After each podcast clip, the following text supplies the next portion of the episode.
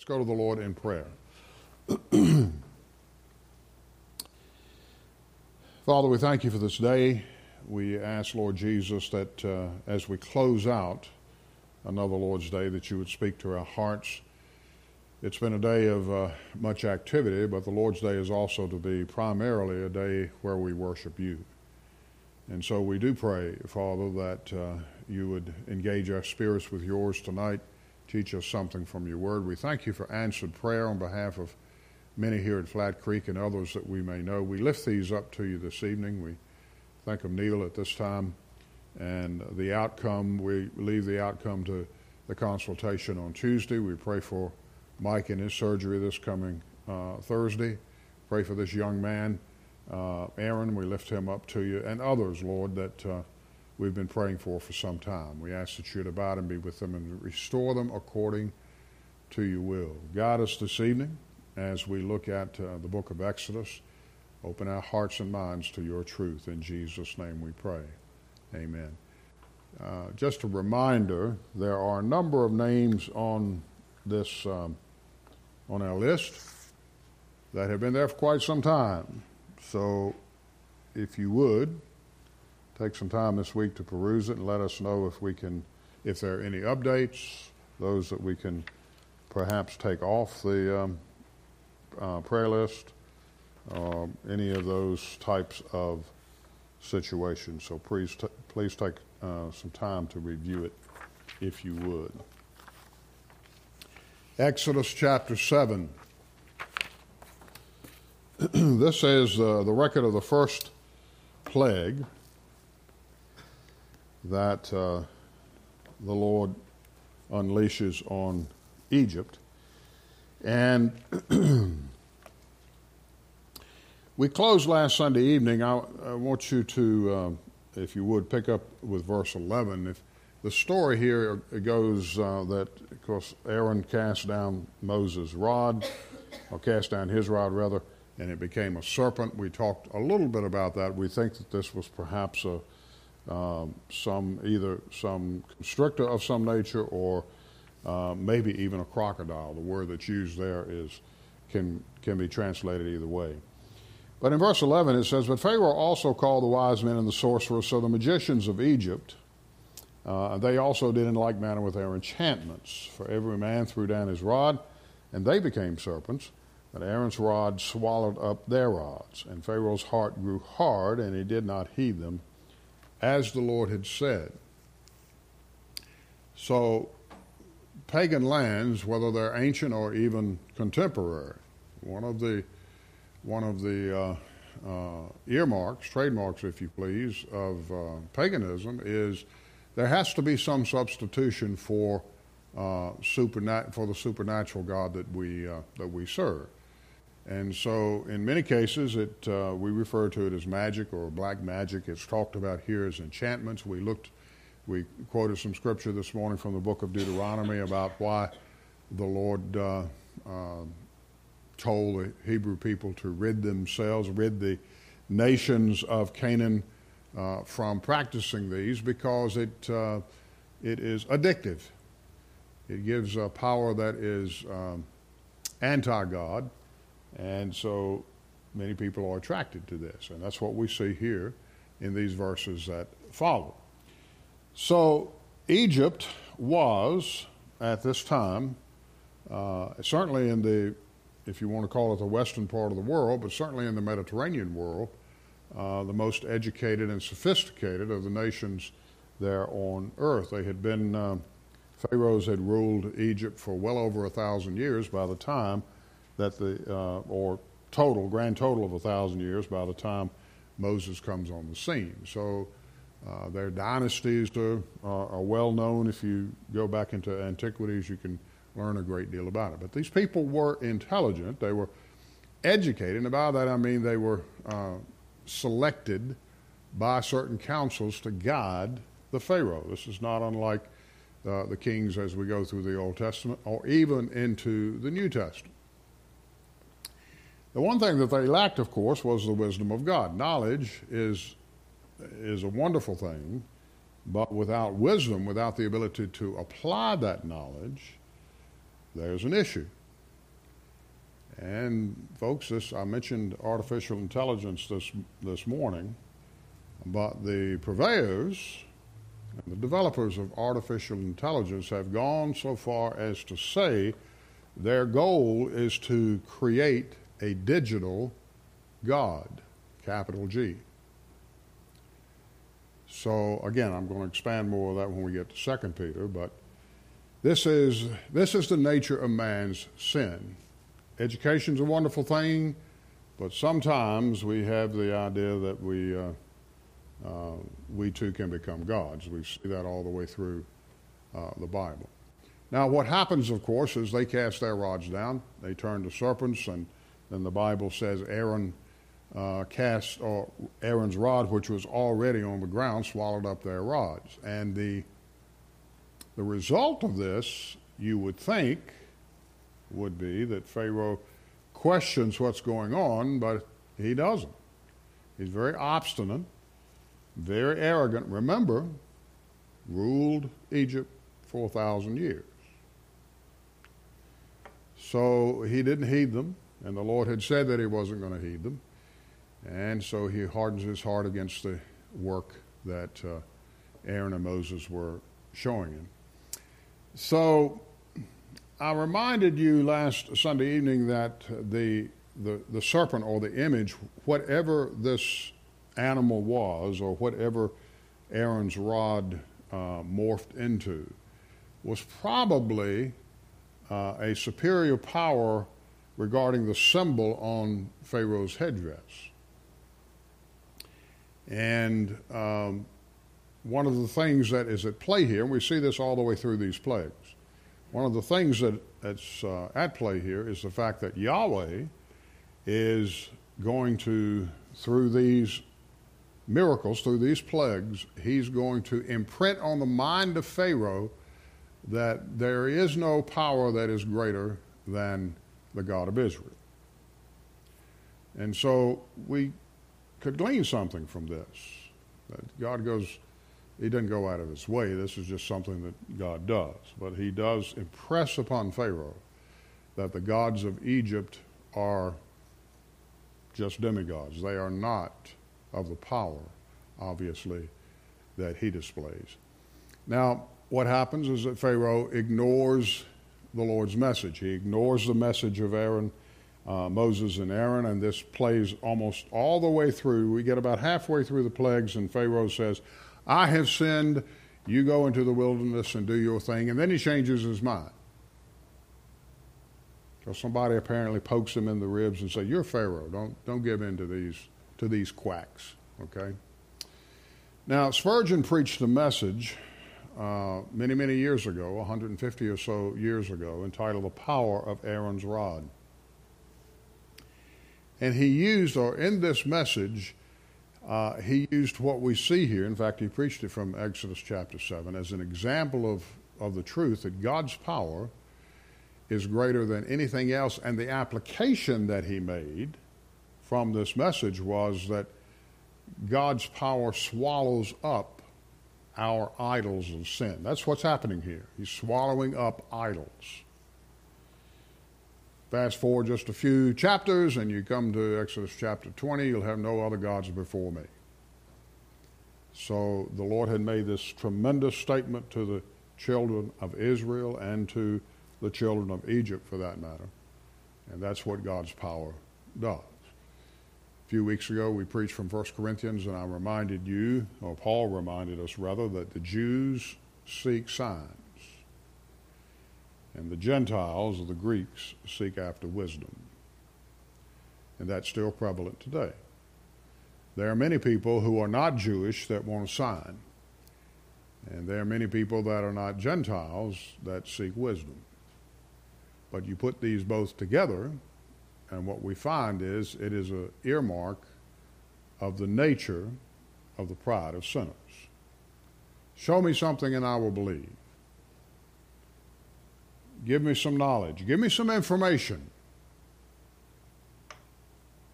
Let me go Google it see whether or not it's true, as if everything on the internet were true. Next slide.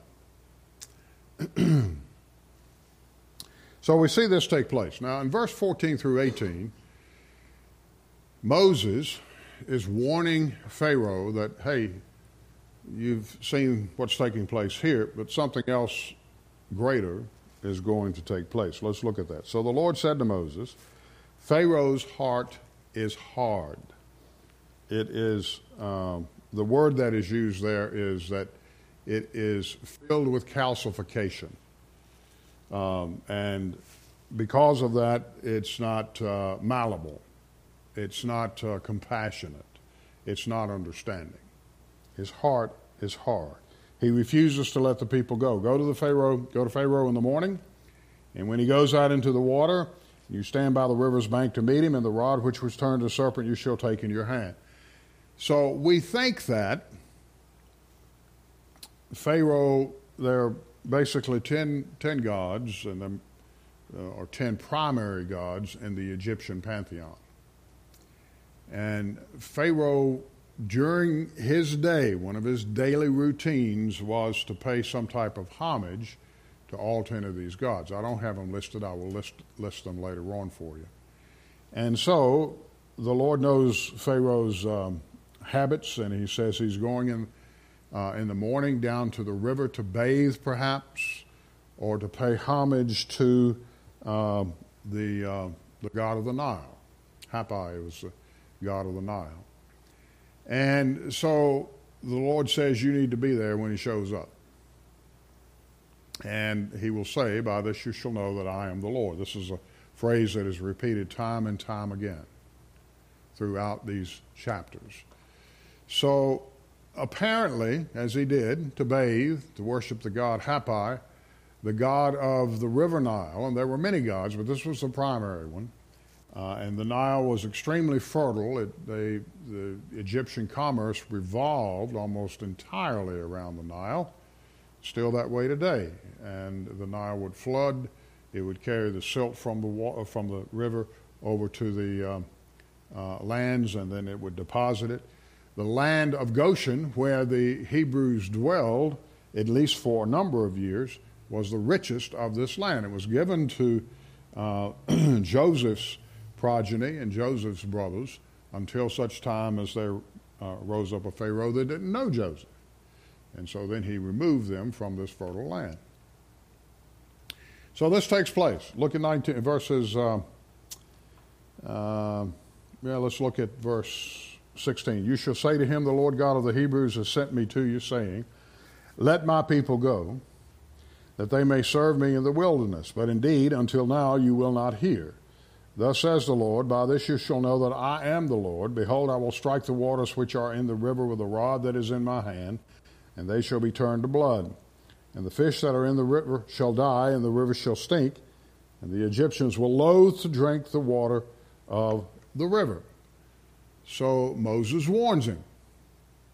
Okay, we've told you the Lord has asked or the Lord rather has commanded that his people go into the wilderness, and obviously what they the, the Lord's plan was that they would continue to go. And so Moses does. He warns Pharaoh again, this is going to happen. So the first plague, and we see that in verses 19 through 21, the Lord spoke to Moses, Say to Aaron, Take your rod, stretch out your hand over the waters of Egypt, over the streams, over the, their rivers, over their ponds, and over all the pools of water that they may become blood. And there shall be blood throughout all the land of Egypt, both in buckets of wood and pitchers of stone. And Moses and Aaron did so just as the Lord commanded. So he lifted up the rod, struck the waters that were in the river, in the sight of Pharaoh and in the sight of his servants.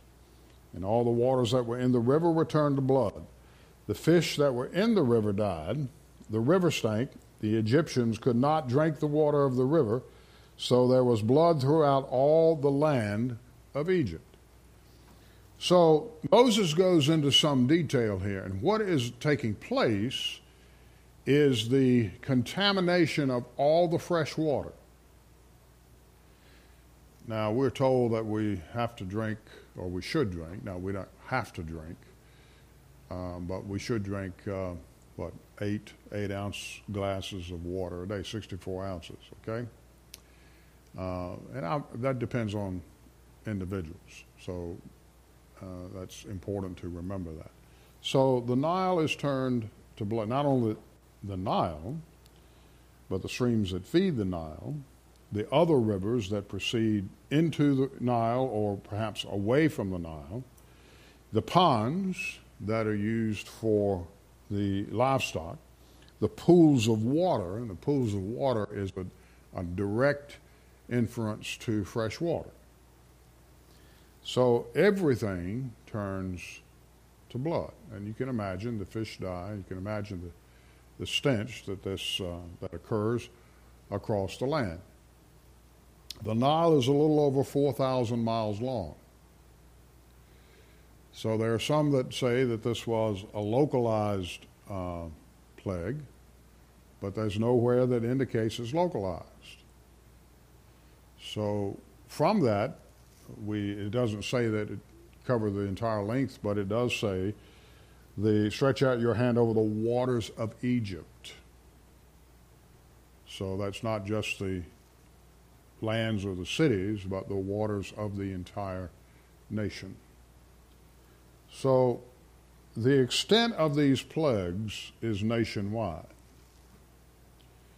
And that causes the Egyptians, now, Pharaoh, verse 22, the magicians of Egypt did so with their enchantments, and Pharaoh's heart grew hard, and he did not heed them as the Lord had said. So we don't know where Pharaoh uh, acquired his water. Perhaps they had some there in his uh, palace, but the fact remains that this doesn't change his attitude because his magicians do a similar thing. Now, we're not told how, uh, how significant these particular, um, these particular uh, enchantments are. In other words, we're not told, they're certainly not as extensive as what takes place in the preceding verses. And perhaps there were waters in the palace that uh, in fact, the Lord says here that buckets of wood and pitchers of stone. So, in some fashion, they were able to perform a similar type of miracle. Um, notice in verse 24, uh, verse 23, and Pharaoh turned and went into his house, and neither was his heart moved by this. So all the Egyptians dug all around the river for the water to drink because they could not drink the water of the river. So they basically were digging wells. And seven days passed after the Lord had struck the river. So we see in this what is referred to, and it's quite often found in uh, the Old Testament. Jesus taught this way too, the chiasms that are found here in the structure that you see here in the um, book of Exodus. Structures of threes and that is the first two plagues only come after warning. And then there's a call to repentance. The third plague in each set comes without warning, and that's what we're going to see in chapter 8. Now, we're not going to read that this evening, but that's what we're going to see from this. Next slide, if you would. So, uh, the Lord may have used natural mechanisms. God is not opposed to using natural mechanisms uh, to accomplish plagues. They certainly could be uh, out of the realm of um, scientific laws, which would be supernatural. Um, the, the fact is that God calls these, uh, this first plague, to take place. And these plagues are literal. There are some that say, well, this is just a small example of what was taking place. No, they're literal. Uh, there's no symbolism in what's taking place. Um, and because of that, it's important to remember when we fast forward to the book of Revelation, the plagues that you see in the book of, uh, in book of Revelation are literal as well. So we must be very careful. Now, there are portions of Scripture that are based on metaphors, there are portions that are based on allegories, uh, and it's important to remember that, especially when we look at some of the Old Testament prophecies. But when we come to the New Testament, the word that is plainly spoken is given to us so that we may plainly hear. Uh, that's what we find here. That's what Moses records. So there's a strategy to what the Lord is doing. The Lord never does anything randomly. When somebody says God is doing this randomly, they don't know God. He's not doing it randomly. There's a strategy, there's a purpose to everything the Lord does. Solomon wrote this in Ecclesiastes 3, did he not? Each of these plagues, and the plagues are the blood, the frogs, the lice, the flies, the livestock, boils, hail, locust, darkness, and then the Passover, the death of the firstborn. So, what is occurring here is an attack on each of the primary deities of Egypt. When you come to the book of Revelation, what's going to be unleashed on the earth are the people are so in love with supernatural, even if it's if it's through uh, enchantments or soothsaying or smoothsayers or whatever you want to, or whatever you want to refer to. The interesting thing is that when we come to the book of Revelation, everything that the pagans have ever wanted is going to take place. It's just not going to be in their favor. So these flags bring punishment against Egypt.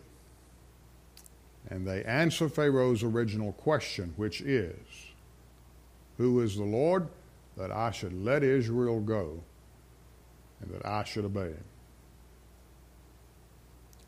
Every person that refuses to acknowledge the Lord Jesus as Savior will no doubt have this in mind. The book of Revelation says they will call for the rocks and the mountains to fall on them. So, what we see here is a precursor for what's taking will take place in the book in the apocalypse when that takes place. So, specifically, the first plague was directed against the numerous Egyptian river deities. Hapi is the, um, is the main one, uh, Hapi, Hapi, Hapi, and then the others that would follow. Is that the last slide or is there one more? Yeah. The Egyptians worshiped the Nile. Indigenous people here in America often would worship rivers. Sometimes, unfortunately, they still do. But the Lord shows to Pharaoh and to the Egyptians that he has complete power over the Nile, which is the longest and one of the most powerful rivers on earth. That some river god is not waiting in the shallows to reveal himself. So, I give you a little bit of understanding here, but what we see here is that the plagues, there are links to the Hebrew words that mean blow or stroke. So we may see them listed here as plagues. We may see, see them listed as uh, miracles, but what is happening is God is, is uh, striking the Egyptian people. He is making an undeniable statement. And so when you look at the way the language rolls up, each plague was as if God were to strike or beat a deity worshipped by the Egyptians. So uh, the Egyptian god Khnum was said to be the guardian of the Nile. This displayed to the people that Khnum could not protect their territory. The main god, Hapi, Hapi, was said to be the spirit of the Nile and was brought low by this plague. The great god Osiris, which you've probably heard of, was thought to have the Nile in his bloodstream. And in this plague, he truly bled. So all of this rose, uh, all of these things are revealed. And one of the reasons that Pharaoh hardens his heart is because he is a sinner and a very hardened sinner from that. One of the reasons is he, that he hardens his heart is he does not want to accept the God of the Hebrews. These people are slaves. I'm Pharaoh. So, again, all of this at play during this time. There have been a number of archaeological discoveries in and around Egypt, and there's a papyrus from the period known as the Ipuwer Papyrus. Um, and it's basically a, a, a, historical record of what's taking place. Um, and in this particular papyrus, there was a record where it says that the Nile was blood and undrinkable. So some people say, well, we never find these plugs out, uh, uh, the plagues outside of the Bible. Well, that's not entirely true. Over the years, archaeology has um, made some uh, inroads into determining what exactly is taking place. So we will stop there this evening. Any comments or questions? We'll pick up next Sunday evening with the second plague. As I said, things move rapidly now. Second plague, third plague, fourth plague. so that Pharaoh lets the Hebrew people go. Let's pray. Father, we thank you this evening for your Son, the Lord Jesus. We thank you for this great passage of Scripture. We're told that Moses used the rod, strike the Nile, the waters turned to blood. This was an affront to the Egyptian gods of the Nile. But also, it reminds us that there's a great healing stream drawn from Emmanuel's veins. And sinners plunge beneath that stream, lose all their guilty stains. So we thank you this evening for that promise. We ask that you would protect, be with each family, each couple, as we depart this place tonight in Jesus' name.